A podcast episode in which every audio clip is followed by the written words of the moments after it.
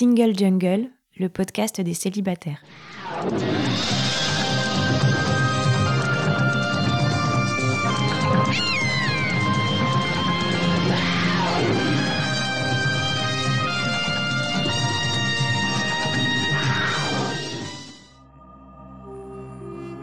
Je suis Louisa Amara et j'ai créé Single Jungle, un podcast dédié aux célibataires. Nous sommes plus de 100 millions dans le monde. En France, l'INSEE estime qu'il y a 41,3% de célibataires, au sens juridique. En effet, les personnes divorcées, dépaxées, séparées, veuves ne sont pas comptées. Nous sommes donc très nombreux et surtout nombreuses. Pourtant, on nous répète que la norme, c'est le couple. Eh bien, ça n'est plus vrai. Dans ce podcast, je reçois des autrices, des auteurs, des expertes du sujet, mais aussi et surtout des célibataires qui nous racontent leur parcours. Ce podcast, c'est le vôtre. Bienvenue Bonjour et bienvenue dans Single Jungle. Aujourd'hui, je suis avec Laurie. Bonjour Laurie. Bonjour. Laurie, tu as un métier un peu spécial, on va en parler, ça c'est le teasing, mais d'abord on va se situer. Donc je commence. Je suis Louisa Amara, j'ai 41 ans, je suis une femme cis hétéro grosse euh, et je suis euh, racisée euh, d'origine algérienne par mon père et par ma mère. Et c'est déjà pas mal. Nullipare, je l'avais pas dit. Nullipare, c'est le mot pour dire que je n'ai pas encore eu d'enfant. Laurie, tu peux préciser aussi des choses, mais pas autant si tu veux. C'est comme tu préfères. C'est pas mal. Alors, moi, je m'appelle Laurie, j'ai 37 ans. Je suis femme, cis, hétéro, nullipare également, blanche, plutôt d'origine très franco-française, de ce que j'en crois. Très bien. Beaucoup d'informations pour commencer. C'est de la générosité. C'est important. bah, c'est parfait parce que la générosité, on en a besoin dans le métier que tu exerces. Comment tu le définirais? Rapidement, beaucoup de gens l'appelleraient love coach, mais c'est vrai que moi, je considère que j'accompagne les gens dans leur euh, quête amoureuse ou dans leur questionnement amoureux. Euh, parce que je me vois pas comme un coach sportif qui a un côté militaire de tu dois pédaler, tu dois faire ça, je donne pas d'ordre. Moi, mon but, c'est vraiment de recueillir, euh, recueillir la parole au mieux, d'être un peu comme une petite fée sur, sur l'épaule, qui écoute et qui, de temps en temps, peut-être met un tout petit coup de baguette magique ou un tout petit coup de baguette sur les doigts pour qu'on se regarde bien en face et qu'on, et qu'on puisse avancer encore mieux. Alors, est-ce que tu peux indiquer le nom de ton site? Ça s'appelle Glorious Day for Love. Oui, c'est un accompagnement effectivement au quotidien en fonction vraiment des besoins de chacun. Il y a quelque chose d'assez universel dans la quête de l'amour, mais chacun peut avoir euh, une attitude, des questionnements ou une situation spécifique qui l'entrave un peu. Très bien, mais je mettrai euh, tous les liens bien sûr en barre d'infos. La première chose peut-être qu'on peut voir euh, sur le site, c'est un très beau reportage d'M6 où on te voit à l'œuvre en train d'accompagner euh, un homme qui s'appelle Philippe. Oui, Philippe. Voilà, et qui se questionne aussi sur les applications de rencontres, sur son profil et il y a quelque chose d'étonnant, et je pense que c'est bien qu'on en parle maintenant pour commencer, c'est que lui, sans faire exprès peut-être, avait euh, mis plusieurs photos, dont une où euh, bah, ça datait un petit peu, de mémoire peut-être au moins 6-7 ans, peut-être un peu plus. Et il a une phrase qui est comme très parlante, il dit euh, Oui, c'était il y a 6 ou 7 kilos Oui. Alors, l'acceptation de soi, je pense que c'est un levier important. Comment tu fais pour travailler là-dessus bah, avec lui ou avec d'autres? Il y a deux aspects dans ça et dans ce qui se passe. Il y a le fait de choisir une photo qui serait représentative d'un, d'une époque révolue d'une certaine idée de soi ou de ce qu'on a envie de transmettre. Et il y a le fait aussi de se dire, je suis en phase avec ma réalité du moment. Moi, j'accompagne entre autres en conseil en image, en relooking encore en son temps. C'est pour vraiment avoir cette acceptation aussi bien de sa silhouette, de sa formologie, de sa morphologie euh, des couleurs qu'on veut choisir, euh, et aussi de se dire, on n'est pas forcément obligé pour euh, aller chercher l'amour d'être dans ce, je le ferai quand j'aurai perdu un certain nombre de kilos, je le ferai quand j'aurai du temps, je le ferai quand j'aurai gagné tel niveau de quel niveau de revenu dans ma vie. Il y a cette acceptation du moment présent, il y a l'évolution et le travail qu'on peut faire dans l'avenir, mais il y a cette acceptation là sur un sur un moment donné. C'est vrai que c'est très important de vivre maintenant. Ça, c'est quelque chose qui est hum, très lié à la grossophobie notamment, mais pas seulement.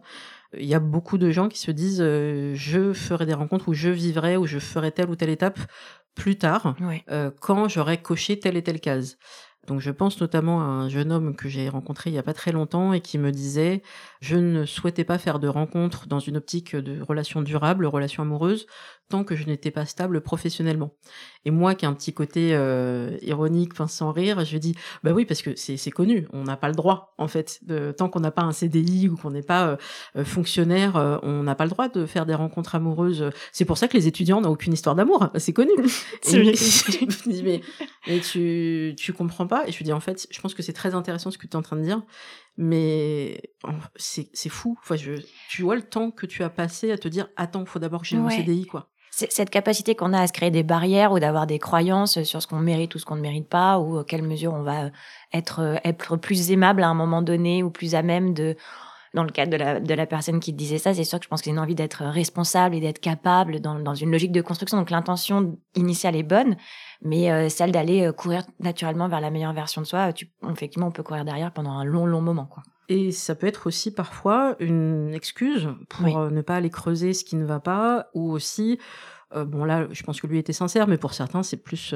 une jolie façon de dire, bah, je suis en mode chasse, j'aime bien accumulé, je suis dans cette phase-là et je préfère plutôt dire non mais j'attendais d'être stable en fait, c'est pour ça. Non, enfin juste assumer votre vérité et il y a rien de mieux je pense comme euh, technique, c'est la sincérité. Mais c'est hyper compliqué euh, parce qu'on est dans une logique effectivement où on se raconte beaucoup et il y a ce, truc où on fait une sorte de conférence de presse et à partir du moment où on est crédible dans notre conférence de presse, on sera crédible aussi pour nous. C'est-à-dire que l'histoire qu'on va sortir, si elle est acceptée par quelqu'un, par toi, dans, dans, le cadre du date, elle est acceptée pour nous. Donc ça veut dire, bon, ma réalité, ma vision des choses, elle est bonne. On est sur ce truc où je trouve, où on se contourne aussi. Euh, il y a des choses où si on n'a pas cette fameuse réalité que tu décris, il faut avoir le courage d'aller la regarder, il faut avoir le courage de dire bah en fait là euh, il y a des biais dans ce que je pense, il y a des contradictions et c'est pas aussi simple. On n'a pas une fluidité de la narration constamment et même souvent on, ressent quand on a une histoire qui se termine, on a cette volonté de donner du sens à posteriori en disant bah en fait j'ai toujours su que enfin c'est une sorte de biais de narration qu'on a, on va vouloir donner du sens. Donc au quotidien, on a tendance aussi à se raconter de cette façon-là parce que ça paraît plus évident, c'est plus synthétique et en même temps ça, ça, permet de se contourner un petit peu aussi sur le chemin. Quoi. alors, dans le travail que tu fais, il y a, on parlait justement de l'estime de soi et bah, travailler sur l'image qu'on va renvoyer parce que bah, les applications euh, de rencontres aujourd'hui, euh, sauf exception, bah, il y a quand même euh, cette image, ces photos, il y a cette présentation de soi, il y a le texte. J'aimerais que tu nous parles un peu de la, façon dont tu travailles aussi avec des gens qui ont besoin d'aide, non pas forcément, enfin, à la fois pour le profil, mais aussi pour l'amorce, donc les messages qu'on envoie. Comment tu travailles là-dessus?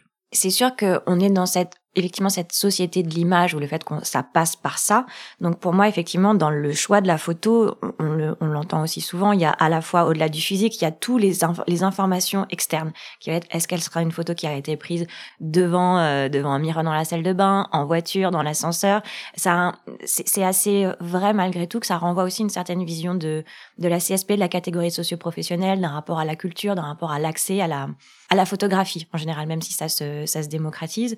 Il y a euh, donc dans le choix de tout ce qu'il y a du micro choix au-delà de la position, au-delà de moi je sais quand je les aide à quand j'aide à construire un profil, au-delà de, résumer sur il faudrait une photo en portrait, une photo en pied, une photo une photo en action, une photo qui parle de ses de ses loisirs, c'est d'arriver à avoir une sorte de storytelling où on peut essayer d'avoir une vision un peu plus 360, une sorte de mood board de, de à quoi pourrait ressembler la vie de de quelqu'un qui la partagerait avec euh, avec soi.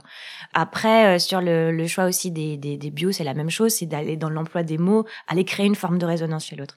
Lors de la phrase d'amorce et de la gestion de la conversation, moi, ce qui a été intéressant dans mon parcours, c'est que j'ai mis un pied euh, là-dedans parce que j'ai été recrutée pendant un moment par une agence qui proposait des prestations de création de profils, mais aussi de discussion de bout en bout par l'intermédiaire d'un ghostwriter ou d'un Cyrano de Bergerac. Donc j'avais cette euh, j'avais cette mission là.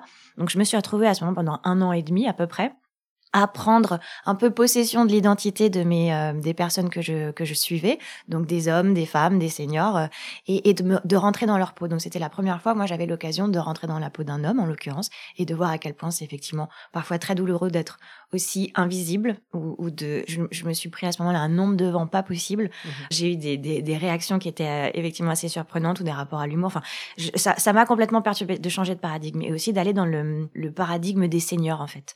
Aussi c'était assez intéressant de voir euh, de la drague quand on a une soixantaine d'années, quand on se vous voit, quand on peut parler d'arthrose, quand on peut parler de chansons françaises. Enfin, moi, ça m'a libéré sur tout un tas de tout un tas de références culturelles que j'avais enfouies. Donc tout ça pour dire qu'en fait, j'ai eu l'occasion à travers ce travail-là de me mettre dans des situations justement de tester ce que j'imaginais être une bonne phrase d'accroche, une moins bonne phrase d'accroche. Euh, ce qui est sûr, c'est que euh, il y a toujours ce qui favorisera c'est cette cette validation du physique fait que ben initial, que ce soit sur un, un site, un mythique, on adopte un mec où on fonctionne par liste et non pas de par match, Mhm. c'est-à-dire par euh, intérêt réciproque initial.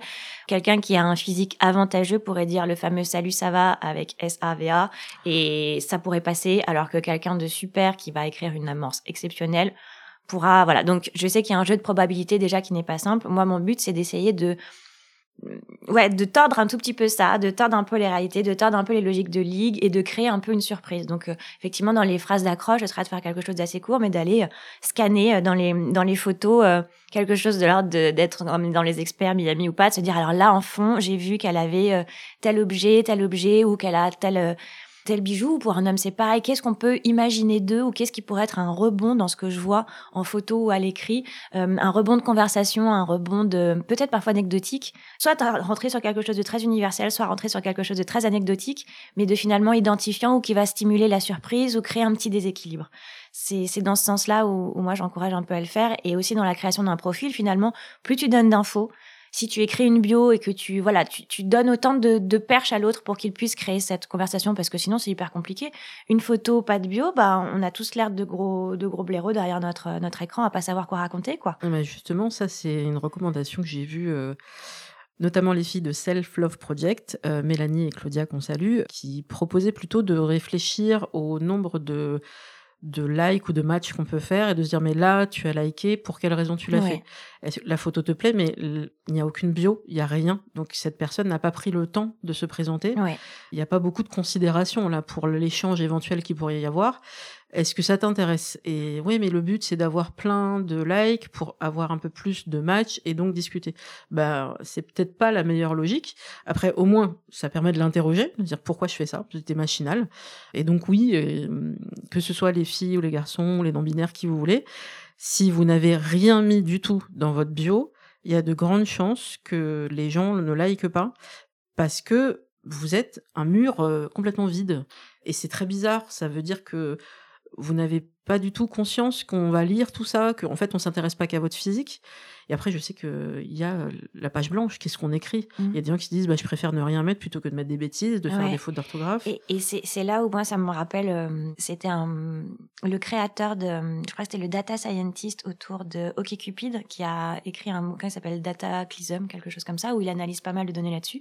Et il expliquait et il encourageait les gens à avoir quelque chose d'assez tranché, parce qu'au final ça sert à rien de courir vers le consensus mou. Vaut mieux avoir peu de oui ou des gros non, mais au moins pas beaucoup de mouets en fait. Le mouet ne t'emmènera nulle part, la tiédeur ne t'emmènera nulle part. Après sur les longueurs de bio, d'en mettre beaucoup, on aura tendance à, perdre, perdre un peu l'intérêt aussi au milieu en cours de route. Donc vaut mieux, vaut mieux le tenter. En tout cas, raconter des choses de soi, c'est quand même, euh, oui, c'est s'offrir au regard de l'autre, mais c'est aussi offrir des possibilités, des brèches pour créer du contact, quoi. Le milieu des applications de rencontre est compliqué, donc là tu peux nous aider dans cette jungle. Est-ce que tu as quand même des demandes de gens qui te disent, bah moi j'aimerais bien euh, faire des rencontres, mais les applis, euh, j'ai un gros problème, je me sens pas à l'aise là-dedans. Est-ce que il y a d'autres options euh, possibles aujourd'hui? Qu'est-ce que tu répondrais à ça? Sur ça, je comprends complètement. Enfin, j'ai même aussi une amie très proche qui me dit les, applications de rencontre. Quand c'est toi qui m'en parles, je trouve ça génial, comment la façon dont toi tu le vis. Mais moi, je trouverais ça triste. Il y a cette notion de tristesse, la nostalgie d'un autre temps. Moi, je ne vis pas, je ne le ressens pas comme ça en me disant super, je pourrais rencontrer quelqu'un en monop en tapant mon. Non, je- enfin, moi, j'ai pas ce, ce rapport-là, mais je, je peux le, je peux le comprendre. La rencontre euh, in real life est tout à fait possible et encore euh, possible. Donc pour moi, ça ne me, ça ne me choque pas. Pour moi, c'est des, c'est des mondes qui coexistent. C'est simplement, c'est simplement des moyens. Pour ma part, j'ai en, en préparation un, un événement de, de dating euh, en live qui aura lieu euh, le, le 14 mars, où l'idée c'est de venir pitcher à un ami à toi célibataire. Donc dans une logique un peu de Startup Nation. Mhm. Tu as trois minutes pour pitcher avec des slides euh, détournés, le positionnement, les envies euh, de ton, de ton pote qui est sur une chaise haute, un peu posée comme ça, et de créer ensuite des sessions de Q&A. Donc le but, c'est de recréer de l'émula- de l'émulation et du lien. euh, Le but, bien sûr, est de, est de sortir de l'univers euh, un peu déshumanisé, parce que les, les gens restent des pixels ou des images digitalisées. Voilà, digitaliser quelqu'un pour le réhumaniser, ce qui est comme un processus assez lent dans la compréhension qu'on en, qu'on en a. C'est vrai que dans les rencontres, euh, il y a ce type d'événement que toi tu proposes et d'autres, mais Ce que j'ai pu constater, moi, c'est qu'il y avait beaucoup de femmes. Mm. Alors, on se fait des super copines euh, et on partage un petit peu toutes nos expériences et il y a tout de suite une sororité parce que, voilà, on a beaucoup de points communs.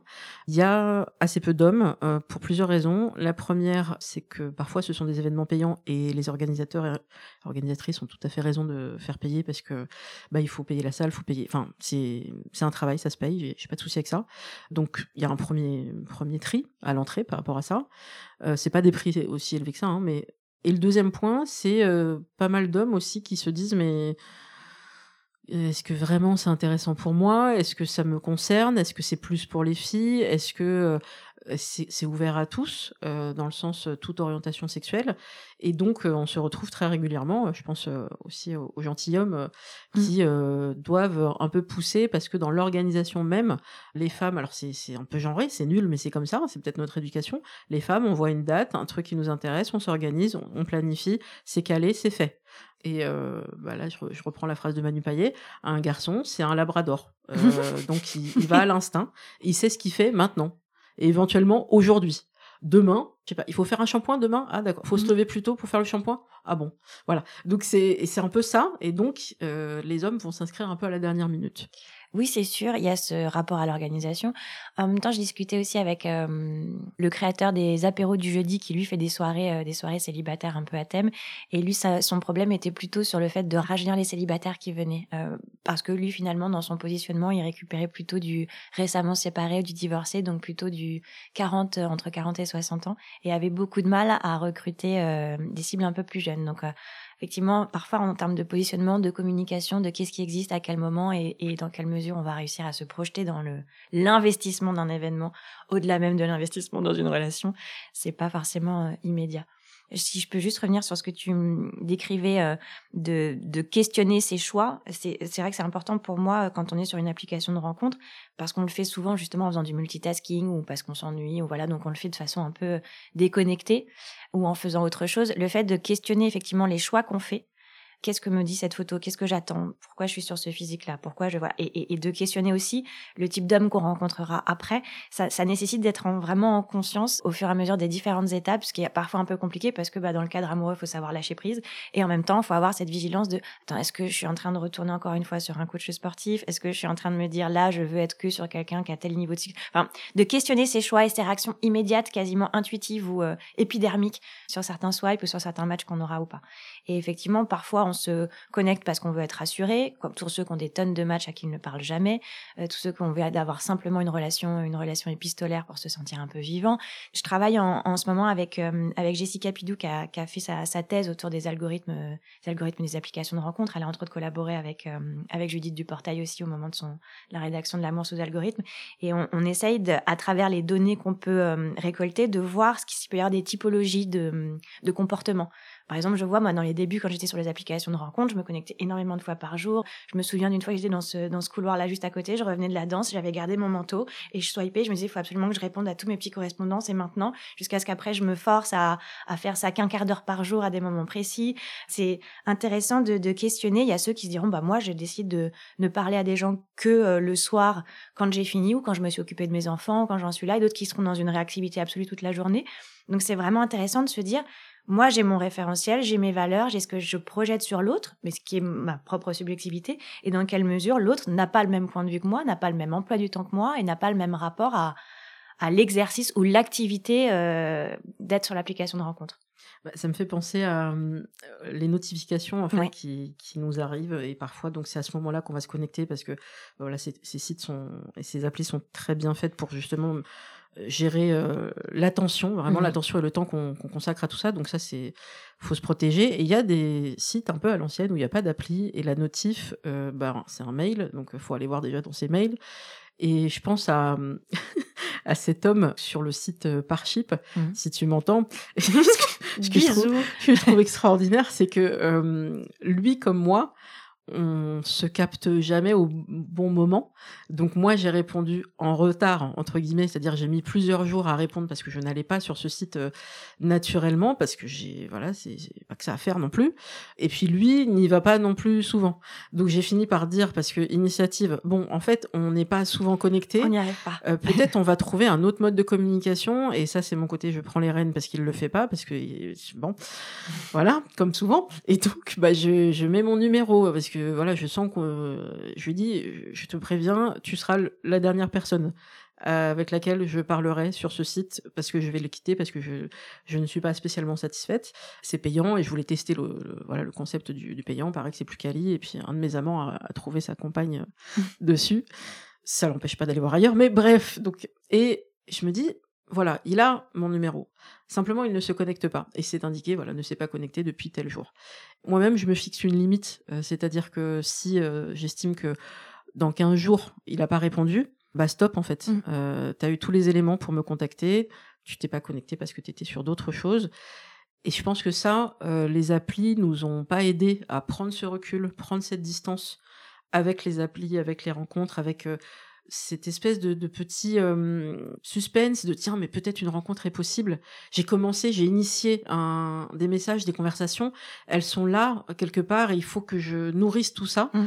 En fait, il faut rien du tout. Euh, vous faites comme vous le sentez. Ah bah clairement, c'est questionner sa propre routine à soi, c'est questionner aussi son instinct à un moment donné.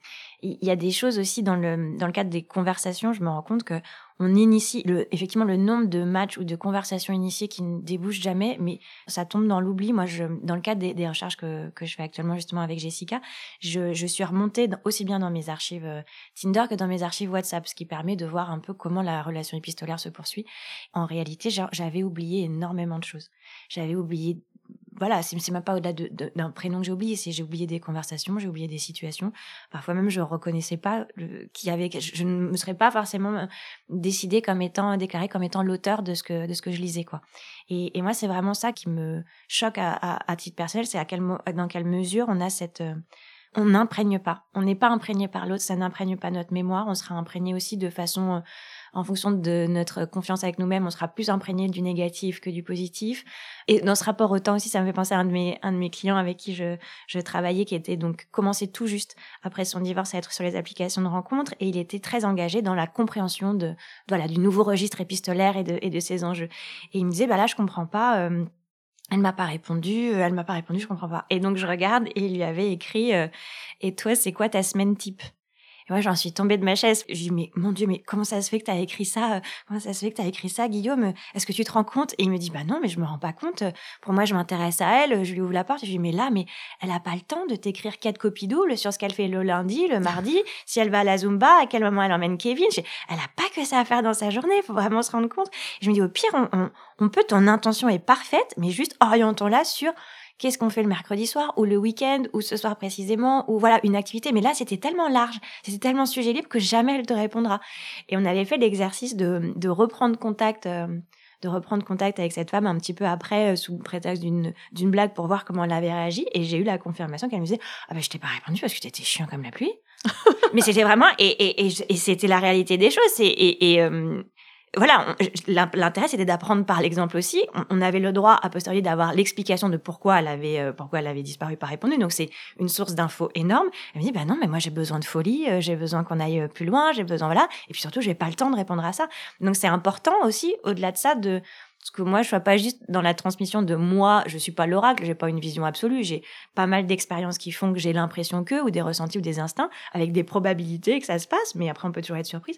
Mais là, j'étais contente qu'il puisse voir par lui-même la réaction qu'a suscité quelque chose qui pour lui était euh, sympa, ouvert et qui méritait, euh, qui méritait une réponse en toute, euh, en toute franchise, que ce, ce que ça a suscité chez elle comme rejet et comme bah non, j'irai pas, quoi, compte pas sur moi. C'est vrai que sur le jeu des, des questions, euh, c'est pas toujours évident. Enfin, moi, je trouve ça toujours bien. Je mets toujours un bon point à ceux qui osent poser des questions et, et après, bah, si ça répond pas, bah, tu passes à autre chose et c'est pas grave. Et ne pas rester bloqué sur, euh, bah, comme je vais j'ai parlé en dernier, c'est à l'autre de me répondre. C'est pas un tennis, hein, en fait. Et donc euh, la balle, elle est dans les deux camps et vous pouvez toujours relancer. Après, s'il y a plus du tout de répondants, bon bah, on va le répéter une, dernière fois. Le silence est une réponse. Acceptez ça. Ça, j'en suis complètement convaincue. Il faut, faut pas se prendre la tête là-dessus.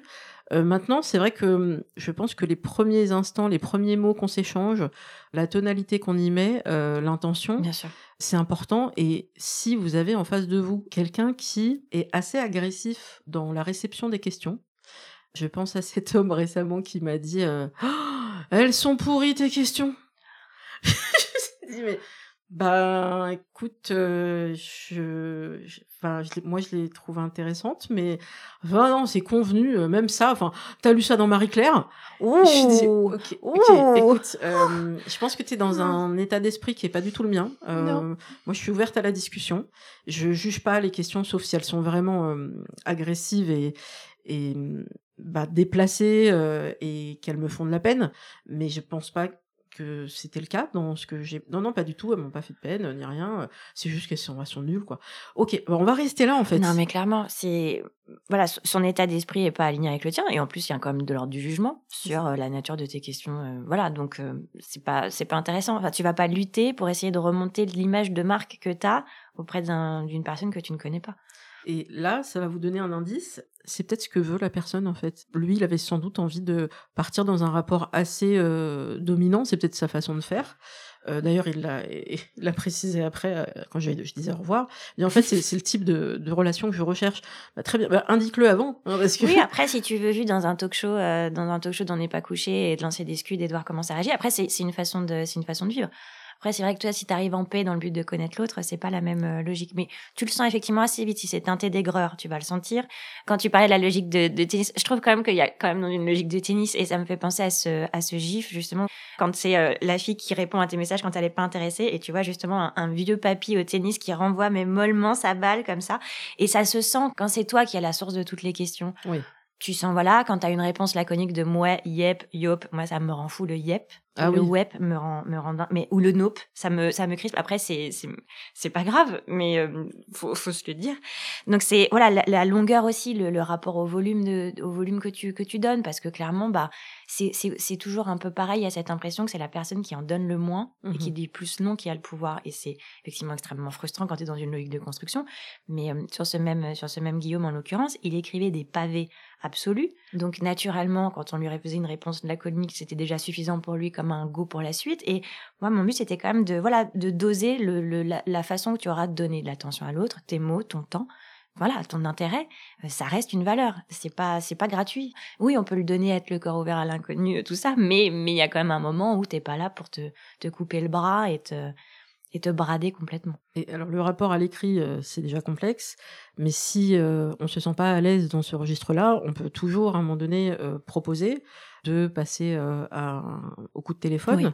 Alors là, ça va faire le tri aussi parce que je, je critique pas, je, suis dans l'acceptation de, de vous. euh, Il y en a des gens qui ne supportent pas le téléphone, notamment dans la jeune génération. Moi, j'ai 41 ans et j'ai beaucoup de collègues euh, qui ont la vingtaine ou la trentaine et qui me disent mais moi si on m'appelle c'est qu'il y a une urgence sinon on me laisse un message euh, donc un SMS un WhatsApp. Pourquoi pas un message vocal? Et encore faut Ouais. pas qu'il soit trop long. Je ne supporte pas qu'on m'appelle j'aime pas. Et il y a des gens aussi c'est une question de timidité. Clairement. euh, des personnes, il faut savoir qu'il y a des personnes qui se préparent, qui ont un brouillon, un carnet de notes, chaque fois qu'ils doivent appeler une administration, parce que ils sont terrorisés par ça, par le téléphone. Moi, j'ai été de cela quand je- on me demandait d'être dans dans le travail, de faire des, coups de fil de démarchage au commerce. Je, je me cachais dans une salle où je préparais, ça me rendait malade. Et dans le cadre euh, amoureux aussi, je me souviens d'un- d'une personne avec qui je suis sortie quand il essayait de m'appeler, je répondais pas juste parce que j'avais peur. J'étais profondément terrorisée à l'idée de n'avoir absolument aucune conversation et qui me qui me laisse, qui disent bah Laurie est complètement elle est complètement teubée. Donc au final, ça, ça, ça rajoute un stress. Effectivement, quand on est sur une timidité, c'est pas une, une, une- un refus d'investissement, c'est qu'en tout cas l'exercice en lui-même est extrêmement euh, perturbant. Alors que toi, de ton côté, tu es dans ce truc. Bah, en plus, je vais avoir un rapport à la voix, donc tu sens aussi cette émotions. sensualité. Voilà, tu sens si le discours parlé qui n'est pas le même, parce que combien de personnes sont train avoir des échanges écrits super, et une fois que tu lances ta balle en réel, elle tombe à côté. Tu dis mais comment ça se fait qu'on se comprend pas à ce point?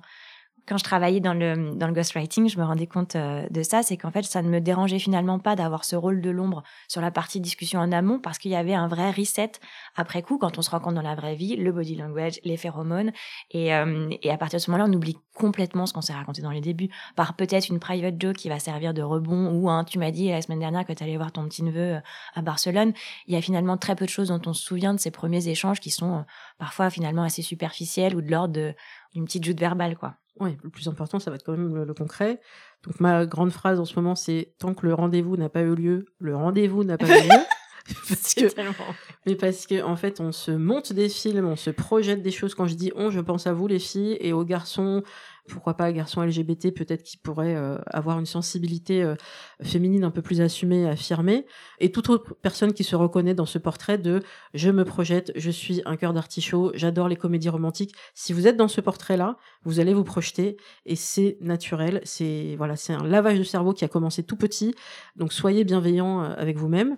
Maintenant, on se dit que la rencontre va avoir lieu, le rendez-vous est pris on part du principe que à tout moment, ce rendez-vous peut être annulé. Euh, à 48 heures, à 24 heures, le jour même, sans oublier le lapin. Ne vous inquiétez pas, moi j'ai eu 14 lapins, on n'en meurt pas, tout va bien. C'est dur pour l'ego, mais en fait c'est parce que je suis pas tombée sur les bonnes personnes. Euh, les bonnes personnes, c'est celles qui ont le respect de dire je ne viendrai pas. J'ai changé d'avis, c'est allé trop vite, euh, j'ai d'autres personnes que je souhaite rencontrer. Voilà, ça s'appelle la franchise. Et il y en a plein qui le feront pas. Donc mon sujet, c'est tant que vous n'avez pas eu ce rendez-vous, ne projetez rien et ne mettez pas cet affect, dire je pense que c'est la bonne personne, euh, vraiment le courant est passé. Non, en fait, vous n'avez toujours pas rencontré cette personne. Donc on est dans le l'amont là j'essaye de vous protéger parce que je suis tellement passée par là. Moi aussi, c'est ma, ma volonté, c'est de, dans l'accompagnement, au-delà d'aider les gens à trouver l'amour, c'est vraiment comme si j'ai envie de leur mettre un petit matelas ou un petit coussin sur si tu tombes, c'est pas grave. Parce que vraiment, je trouve qu'il y a dans les, dans les applications de rencontre, ces micro, euh, ces, ces micro ruptures qu'on vit quotidiennement, ces micro agressions, c'est, c'est tellement douloureux que déjà, pour moi, le but, c'est que l'expérience ne soit pas douloureuse. C'est que, voilà, comme si on tenait un enfant par la main sur ses premiers pas, ou c'est mon Dieu, on est en train de lui enlever les petits trous. Vas-y, vas-y, bon date, bisous. Donc, voilà, il y, a ce côté-là, c'est euh, à défaut d'apaiser la, d'apaiser la douleur. Après, on va forcément avoir des bosses, on va forcément se prendre des, se prendre des petits, on va, on va forcément avoir des bleus, mais de, de profiter, euh, de profiter du paysage et le côté expérimental de tout ça. Si on est dans ce côté, dans ce rapport euh, binaire de soit ce sera un échec, soit c'est l'homme de ma vie, ou, la femme de ma vie, ou, la relation qui compte, on, on, ça nous amènera nulle part on ne pourra pas profiter du moment présent parce qu'on sera dans le est-ce qu'il va me revoir la prochaine fois, est-ce qu'il va me rappeler, est-ce que quoi. C'est important de pouvoir profiter de ce qu'on vit. Alors un conseil peut-être qu'on peut donner aussi à, je dirais plus aux hommes, hein, je suis désolée, mais là c'est vraiment pour les hommes. Les femmes sont plus agressées dans la rue que les hommes, ça euh, statistiquement, euh, en tout cas c'est le cas en, France. Beaucoup à ceux qui nous écoutent ailleurs. Euh, au Québec, vous avez un peu moins ce problème, mais le harcèlement de rue, c'est une catastrophe dans de nombreux pays, notamment en Europe. je pense aux Belges aussi, où c'est une catastrophe à Bruxelles, je vous mettrai le lien sur le sujet. Et donc, si vous êtes un homme et que vous avez fait un date avec une femme en particulier, il est hum, recommandé, je pense, d'être sûr que la personne est bien rentrée. Même si le date euh, peut-être euh, n'a pas été euh, super, ça me semble vraiment la considération la plus basique de est-ce que tu, vas bien, est-ce que tu es bien rentré? Et ça sera toujours apprécié. Et après, peut-être que la personne vous dira merci, je suis bien rentrée, et toi, écoute, j'ai passé un bon moment, mais on va s'arrêter là. Au moins, vous serez fixé. Mais c'est pas parce que vous sentez que le rendez-vous s'est pas bien passé qu'il faut éviter ensuite d'envoyer ce message. Et moi, je suis euh, toujours choquée bah, que certains hommes, bah, après un date, ne se demandent pas si je suis bien rentrée, si tout va bien. Donc, est-ce que c'est une question d'éducation? Est-ce que c'est les prémices du ghosting? Voilà, moi ça me paraît basique, donc si je peux vous transmettre ça, ça sera jamais mal pris que voilà que vous posiez la question. Je voudrais qu'on revienne sur ton parcours personnel, parce que là, on voit un peu à quel point tu peux aider, mais tout ça est lié à ton parcours. Clairement, oui. Donc là, aujourd'hui, tu es célibataire. Donc la, la, phrase habituelle, c'est tu es célibataire depuis quand Est-ce que tu sais le situer? En termes de grosse histoire, je dirais que je suis célibataire depuis un an et demi et j'ai une histoire euh, significative de, de, de, quelques mois cet été oui, euh, de retour un peu sur la, sur la scène depuis, euh, depuis le mois de novembre, novembre-décembre, quelque chose comme ça. Très bien.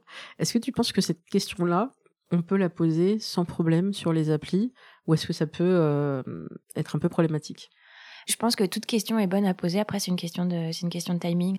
Moi, on me commencerait à me poser, et encore, j'étais pas comme ça dans mes débuts, encore une fois. Donc c'est pareil, en fonction de quel niveau de petits, euh, de petits flocons, mouflons, euh, voilà, dans tes niveaux d'évolution de Pokémon euh, de, de dater, tu, il y a des choses que tu accepteras de raconter à l'écrit en amont et d'autres que tu préféreras raconter de vive voix.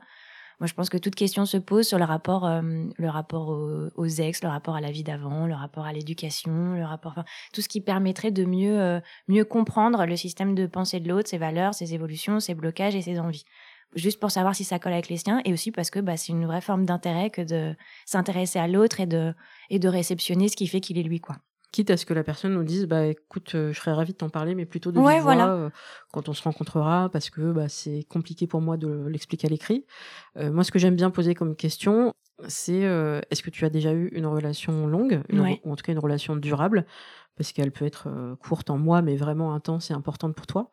La tournée comme ça, ça passe, mais c'est vrai que j'ai déjà eu des gens qui m'ont dit mais moi j'ai eu que des relations courtes. Je dis mais qu'est-ce que tu appelles court en fait euh, tout est variable.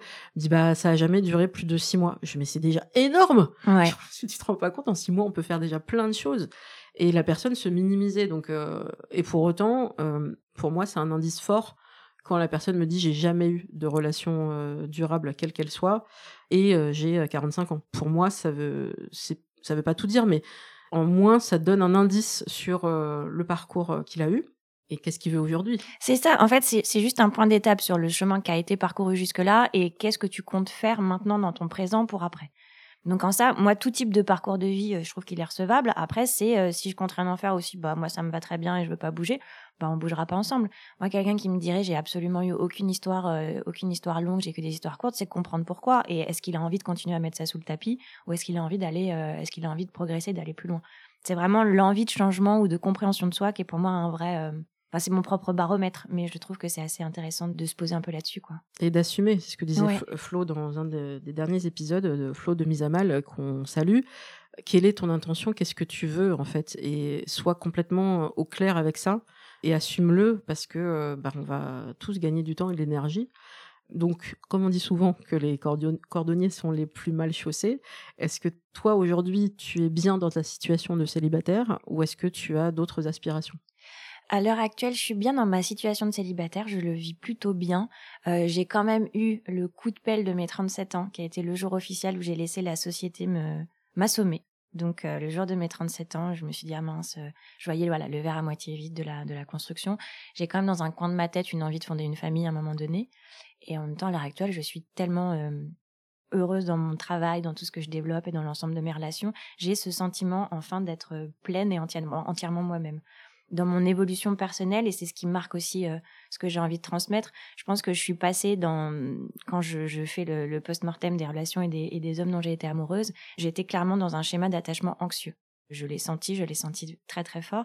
Et ce que j'ai réussi à faire grâce à, bah, à l'ensemble de mes expériences de réflexion sur moi et de certains noms qui ont été donnés, pour moi, le nom est très significatif aussi euh, quand on le dit en pleine conscience et qu'on voilà pour moi ça a été un événement marquant. Je sais que j'ai changé de j'ai changé de ligue à ce moment précis. Je sais que j'ai changé de ligue. Donc à date, je sais que je ne suis plus dans ce je ne serai plus attirée par les mêmes hommes à qui j'aurais donné ouais, il y a des hommes que j'aurais signés dans mon écurie euh, pour un an et demi, trois ans. Enfin, je, je les revois encore passer avec beaucoup d'affection.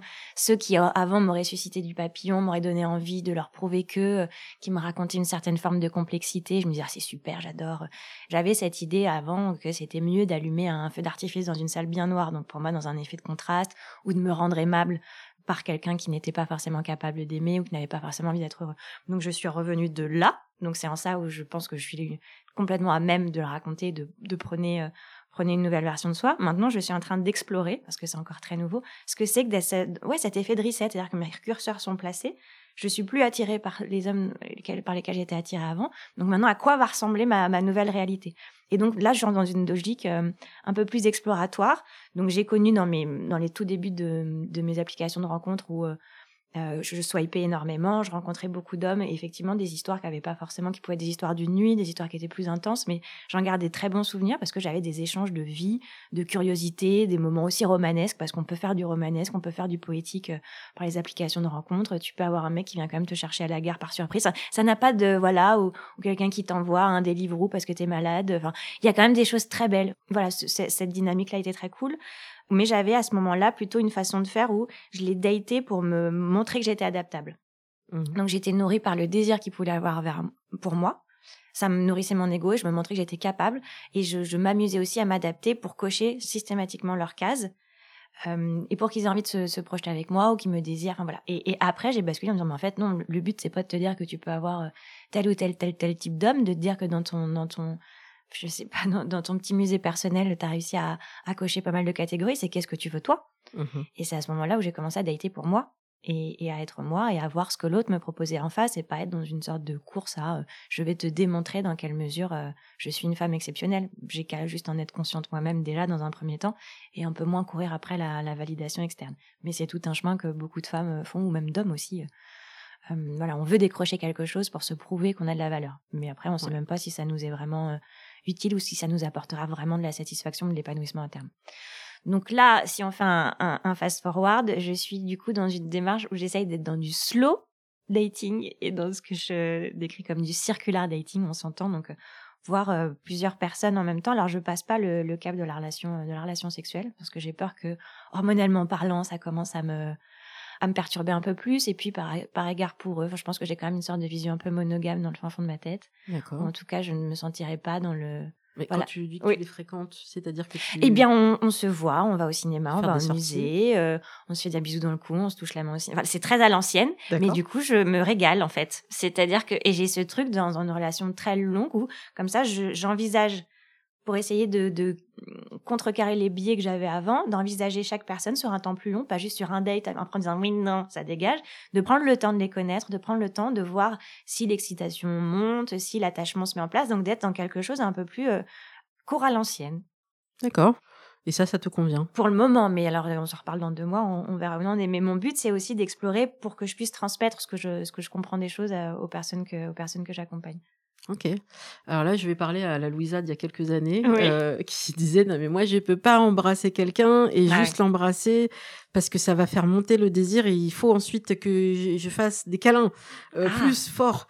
Et j'ai et, et en fait euh, le confinement est passé par là et donc on a vu que en fait non, c'est pas un besoin. La sexualité n'est pas un besoin, c'est agréable ou pas, mais on peut vivre sans et bien.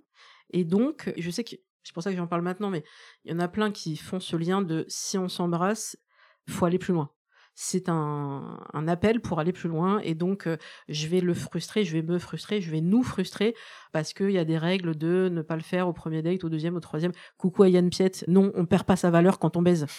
Merde.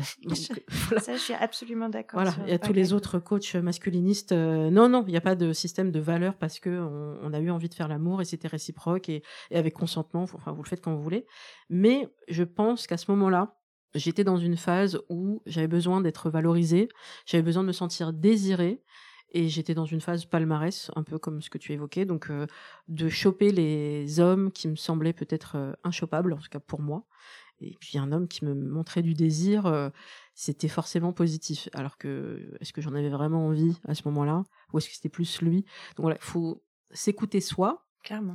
Et prendre le temps. Et c'est vrai que ça peut être très agréable de de prendre le temps. Et j'essaierai de vous mettre l'extrait de Fanny Ardant qui disait euh, sur le plateau de C'est à vous sur France 5. C'est pas rien d'embrasser. Ouais, c'est pas anodin d'embrasser. Et, et c'est déjà super. ah, mais c'est un, un, rapport aux choses et c'est déjà d'une intimité folle. Je pense qu'après, pour, pour, chacun, c'est différent le rapport à, à la montée de l'excitation. Il y a ceux qui ne sont. Enfin voilà, le, différent rapport à la, à la sexualité. Effectivement, pour certains, embrasser va, va naturellement déboucher scientifiquement euh, et dans l'ensemble des influx des influx nerveux sur une envie de, de passer euh, de passer à autre chose. Moi j'ai été euh, toujours une grande rouleuse de pelle. Donc moi voilà. Je pouvais quand j'étais étudiante rouler des pelles et rentrer chez moi et ça me suffisait largement. J'avais j'avais senti le désir chez l'autre voilà et j'avais pas ce besoin de de concrétiser de concrétiser forcément forcément les choses. Donc après chacun se place en fonction de ce qu'il connaît.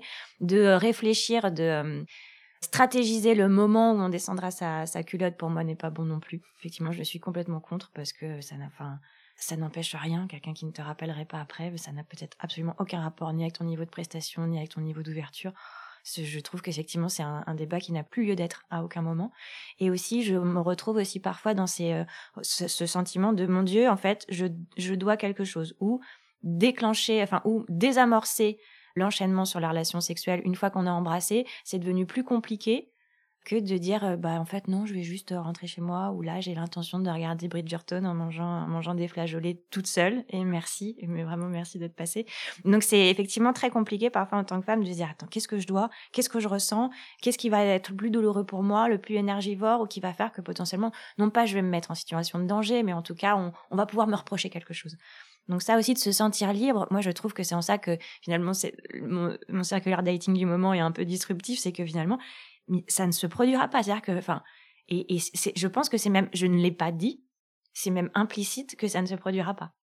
Et je me souviens dans les débuts où j'étais sur les applications de rencontre, j'avais très peur euh, dans mes échanges de, de, de, hum, potentiellement dire quelque chose à connotation érotique ou qui pourrait sonner comme une promesse, en sachant que je n'étais pas sûre, une fois que j'allais rencontrer le mec, que, que j'allais vouloir euh, coucher avec lui. Et donc, du coup, je me disais, j'avais l'impression qu'il fallait que j'explique en amont, attention, hein, si ça se trouve, on couchera pas ensemble. Hein. Et qui pour moi aussi, à un niveau, bah, ces petits flocons, des, un petit flocon des débuts, j'avais ce besoin de dire, non, attention, euh, là, euh, bon, je, t'allume un peu, mais il faut pas imaginer, enfin, si ça se trouve, on couchera pas ensemble. Enfin, ça veut pas dire que je te promets. Et bien sûr que le mec, il arrive pas avec son bon de, tu m'as écrit ça à 11h03. Réclamation. Du coup, c'est prévu. à quelle heure? Donc, c'est aussi pareil, cette évolution entre ce qui te semble normal, ce qui fait partie de ta réalité, des choses à expérimenter aussi, quoi. Puis peut-être aussi se faire euh, respecter. Euh, d'abord se respecter soi, mmh. ça veut pas dire euh, accepter ça ou ça, mais parfois, je le vois beaucoup sur les applis, il y a des gens qui vont vous emmener vers des terrains qui ne vous conviennent pas. Et qui vont, par exemple, moi je vais dire, bah, comment s'annonce ta journée, ce qui me semble plutôt une phrase sympa. Il me dit, ben ça va, mais j'ai un peu une gueule de bois, et pour tout te dire, j'ai une gueule de bois, mais surtout j'ai envie de baiser. Mais en fait, moi, je voulais savoir comment se passait ta journée, quoi. Donc, euh, pourquoi tout de suite euh, Enfin, il y a plusieurs filles autour de moi et, garçons qui m'ont dit Qu'est-ce qui fait que tu les autorises à te parler comme ça?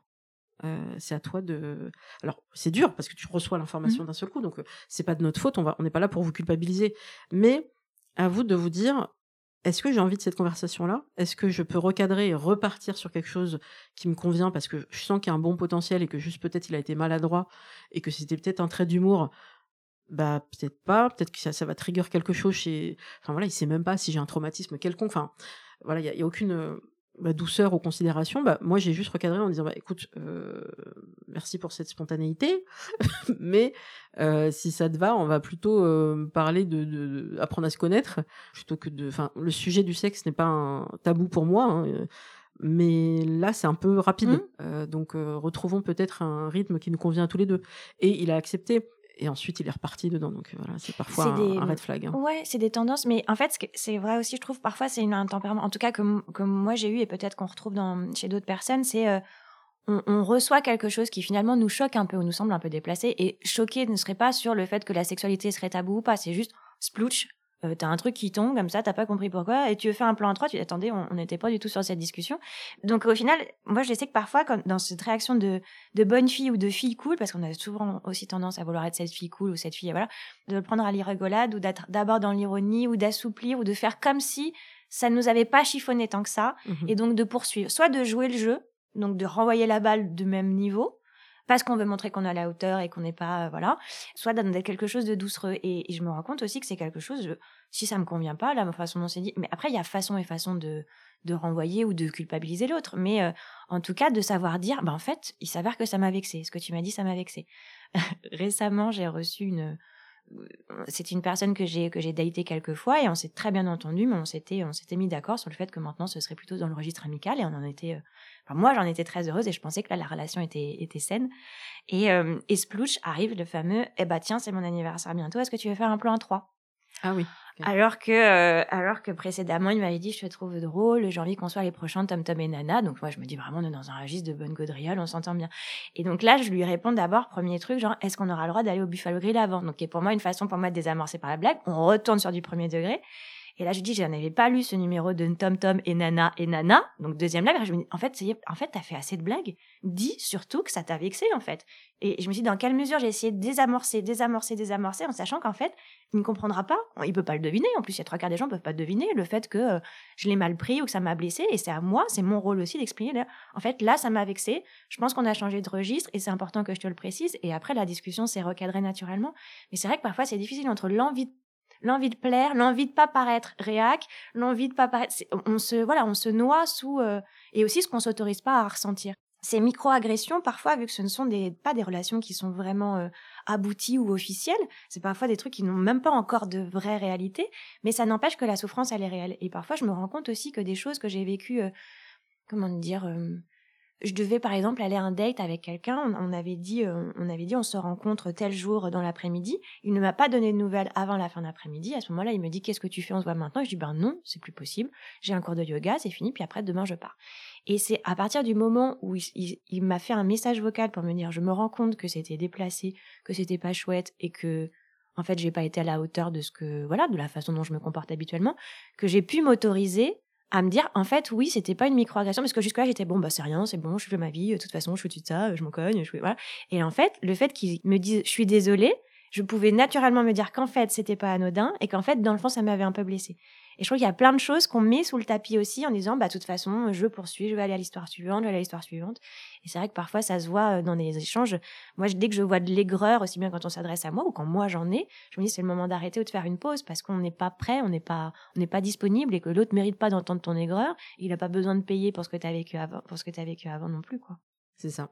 Et alors, je voudrais aussi aborder euh, alors, le sujet de l'orbiting, parce qu'on mmh. a un joli petit lexique, je vous mettrai tout ça en, référence, parce qu'on arrive à une période euh, voilà, où il y a eu euh, la nouvelle année, donc bonne année, des gens qui vous contactaient plus depuis je sais pas combien de temps, qui vous recontactent, qui vont peut-être le faire pour leur anniversaire, qui vont peut-être le faire pour le printemps, parce que les hormones, pour l'été. Voilà, il y a des périodes cycliques où ça revient, des gens avec qui on n'a pas l'intention de reprendre contact en quoi que ce soit, ou même c'est eux qui vous ont ghosté, c'est eux qui ne sont pas venus au rendez-vous. Enfin, il y a plein de cas comme ça. Et alors, ils ont des petits signaux. Je pense à celui qui, qui se considérait comme un zèbre, qui est la dernière relation que j'ai eue avant de commencer ma thérapie, parce que vraiment, ça avait été une catastrophe. Et hum, ce type-là, je l'ai bloqué de partout. Mais quand je vais sur une nouvelle application de rencontre, comme Inge, que je teste en ce moment, mmh. je ne peux pas bloquer d'avance les profils. Et je vois dans les profils qui m'ont liké, je le vois lui. Je dis, mais, mais non, mais pourquoi? Mais non, arrêtez. Et, ça date en fait cette histoire de plus d'un an. C'était pendant la grève, donc même peut-être presque deux ans. Et bah ma question est simple. C'est quoi votre réaction quand un profil que vous aviez bloqué, que enfin vous voulez plus entendre parler de cette personne, hop, elle revient dans votre vie par juste bah, cette personne vous a liké, il se trouve que c'est quelqu'un que vous avez rencontré, que vous avez connu, et ça s'est pas bien passé. Qu'est-ce qu'on fait? Moi, je pense que je bloque. J'arrive à bloquer parce que ça a, pas été, dur, mais ça n'a pas été un trauma non plus. Mais surtout, euh, ne le laissez pas revenir. C'est ça que je veux dire. Ne le laissez pas revenir. Ça peut être très dangereux euh, pour vous, pour votre ego. Il y a ce côté, mais ça se trouve, il a changé. non. Bah, disons qu'on le voit sur les dates, euh, les dates anniversaires, on sait qu'il va y avoir un retour. voilà, moi c'est un de mes moments préférés de l'année je dis bah qui qui va le tenter? Voilà, qui va et c'est pareil. Mais moi, je le fais de temps en temps aussi sur un anniversaire ou sur voilà. C'est c'est pas comme si c'était complètement ou la bonne année ou Noël ou un anniversaire professionnel. Mais Parfois, après, c'est le, niveau d'impact que la personne a eu dans notre vie. Parfois, c'est quelqu'un, quand on parle d'orbiting, ça peut être quelqu'un avec qui on a failli boire un verre à un moment donné, et puis finalement, on l'a jamais vu, qui retente. C'est à tester. C'est-à-dire que toute personne qu'on va laisser revenir potentiellement dans sa vie, c'est imaginer que déjà, si ça se reproduit, on sera vraiment sur un schéma de répétition. Donc, moi, sur les personnes que j'accompagne qui me disent, bah, j'ai envie de lui répondre. De toute façon, j'ai envie. Il m'a écrit. Ça ne sert à rien que je l'empêche de faire quelque chose pour me faire plaisir moi, mmh d'autant plus qu'à un moment donné, ça va lui péter à la gueule et qu'elle aura quand même envie, ou, il aura quand même envie de le faire. Donc pour moi, c'est dire, par contre, on note que si ça se reproduit, c'est-à-dire si encore une fois cette personne disparaît, ou si, voilà, c'est de se dire, bah là, on va quand même vraiment, vraiment aller vers la conclusion que c'est non pas un effet, euh, un événement ponctuel, c'est ce qui fait sa réalité. Ce qui fait que quelqu'un se comporte mal une fois, ça peut être une, exception, ça peut être ne pas représentatif de ce qu'il est dans la réalité. Si ça se poursuit sur plusieurs mois, bah, c'est la réalité de sa personnalité sur le moment. S'il a envie de changer ou s'il n'était pas pareil avant, c'est son problème, mais c'est la réalité. Sa version fixe, c'est quand même celle qu'on nous montre depuis, depuis plusieurs semaines. Bah, c'est une, phrase que un coach répète régulièrement sur Instagram, euh, je vous le mettrai aussi, parce que c'est une question que les, filles posent beaucoup, euh, peut-être aussi certains garçons. Qu'est-ce qui fait qu'il revient ou ils reviennent? Mais parce que vous les laissez revenir? Mmh. C'est vraiment ça? Parce que si la porte elle est fermée, ben en fait, si vous, vous ne répondez pas à ces messages, ben, il va finir par comprendre. Il y a aussi, euh, au-delà du blocage absolu, parce que parfois le fait de bloquer, je trouve que c'est une façon de se dire comme ça, je n'aurais pas besoin de prendre la parole. Mmh Le fait de laisser quelqu'un revenir, c'est-à-dire en tout cas de l'autoriser à prendre la parole ou d'échanger avec nous, c'est l'occasion aussi pour soi d'orienter la conversation sur des choses, sur des réponses qu'on n'a pas pu avoir. Donc finalement, quelqu'un qui débarquerait en disant euh, bonne année, euh, euh, bonne année, qu'est-ce que tu deviens bah, Si tu souhaites me parler, bah, je voulais te parler de ça, ça, ça, ça, ça, ça, où tu en es sur ces points et, et auquel cas, et de rester ferme là-dessus. C'est-à-dire quand effectivement, quand on laisse revenir quelqu'un, ça veut dire qu'on on n'a pas juste réouvert la porte, c'est qu'on a réouvert la porte de son cœur, qu'on a accepté d'aller boire un verre, qu'on a accepté que voilà, et qu'on a repensé qu'il pouvait se passer quelque chose derrière. Pour moi, le fait de bloquer quelqu'un, on peut aussi, soit c'est tellement douloureux ou traumatique ou n'apportera rien qu'effectivement, pour moi, le blocage est quasiment obligatoire pour sa santé, voilà. Si c'est c'est un dossier, c'est un cold case, un dossier non résolu, et j'ai envie de voir si on nous resserre la même limonade, si on nous resserre le même truc de je pense à toi, juste simplement tu me manques, et il n'y a pas orientation vers quelque chose de plus large. Moi, je me souviens aussi de, de, de quelqu'un avec qui je m'entendais très bien, mais je voyais qu'il n'était pas capable.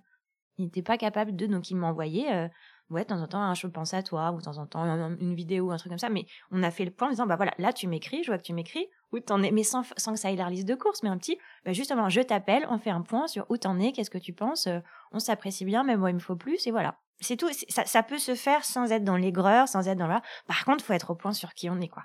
Faut être hyper au point sur le, bah à ce moment-là, s'il me propose encore une version moisie ou encore un 70% de ce qui me plaît, bah je dirais non. Mais merci, mais non. Donc il y a un vrai travail à faire d'abord Oui. sur l'estime de soi. Ah mais oui. Et- on en parle depuis le début, c'est vraiment la, la clé. Donc euh, voilà, si vous avez besoin de conseils là-dessus, euh, bah, Laurie peut vous aider. Avec grand plaisir. Euh, sinon, effectivement, il y a aussi pas mal de choses qu'on vous a déjà évoquées régulièrement. Donc je le répète, écoutez le cœur sur la table et faites-le écouter autour de vous, notamment euh, aux hommes. Euh, je pense que ça pourra, même si c'est pas fait, euh, Victoire Toyon le répète plusieurs fois et elle a raison. On s'en fout des hommes en fait, on le fait pas pour eux. Si ils veulent tendre une oreille et s'intéresser, il y a tout ce qu'il faut, mais euh, vous n'êtes pas là pour régler le, problème de l'hétérosexualité, c'est trop compliqué. Bah justement sur les références, est-ce que toi tu aurais un, un coup de cœur ou un, ça peut être un podcast, ça peut être un livre, un film, une série, quelque chose que tu regardes actuellement? Moi, ce qui me tient un peu à cœur, c'est hum, sur le- les rapports hommes-femmes. J'écoute effectivement beaucoup de beaucoup de podcasts et, je lis beaucoup. Je suis pour effectivement euh, l'empowerment au féminin et qu'on prenne conscience de notre valeur et tout ça. Et je trouve aussi que c'est important d'accompagner euh, les hommes à trouver leur place d'homme et aussi dans, les rapports de séduction. Je, comprends euh, pour les pour les accompagner à quel point oui il y a des choses qui sont qui peuvent moi me, me crisper et en même temps cet accompagnement à la sensibilité, cet accompagnement à la découverte de l'autre. Je trouve que le rapport de l'homme dans la séduction, la place de l'homme dans la séduction n'est pas aisée non plus. Donc je me retrouve à avoir vraiment une envie de de réconcilier, non pas. Alors bien sûr, c'est un, un vœu pieux qu'on a tous de réconcilier le, le masculin et le féminin dans, l'approche dans l'approche amoureuse, mais c'est aussi de de faire en sorte qu'on ne considère pas qu'on va en guerre contre l'autre, quoi.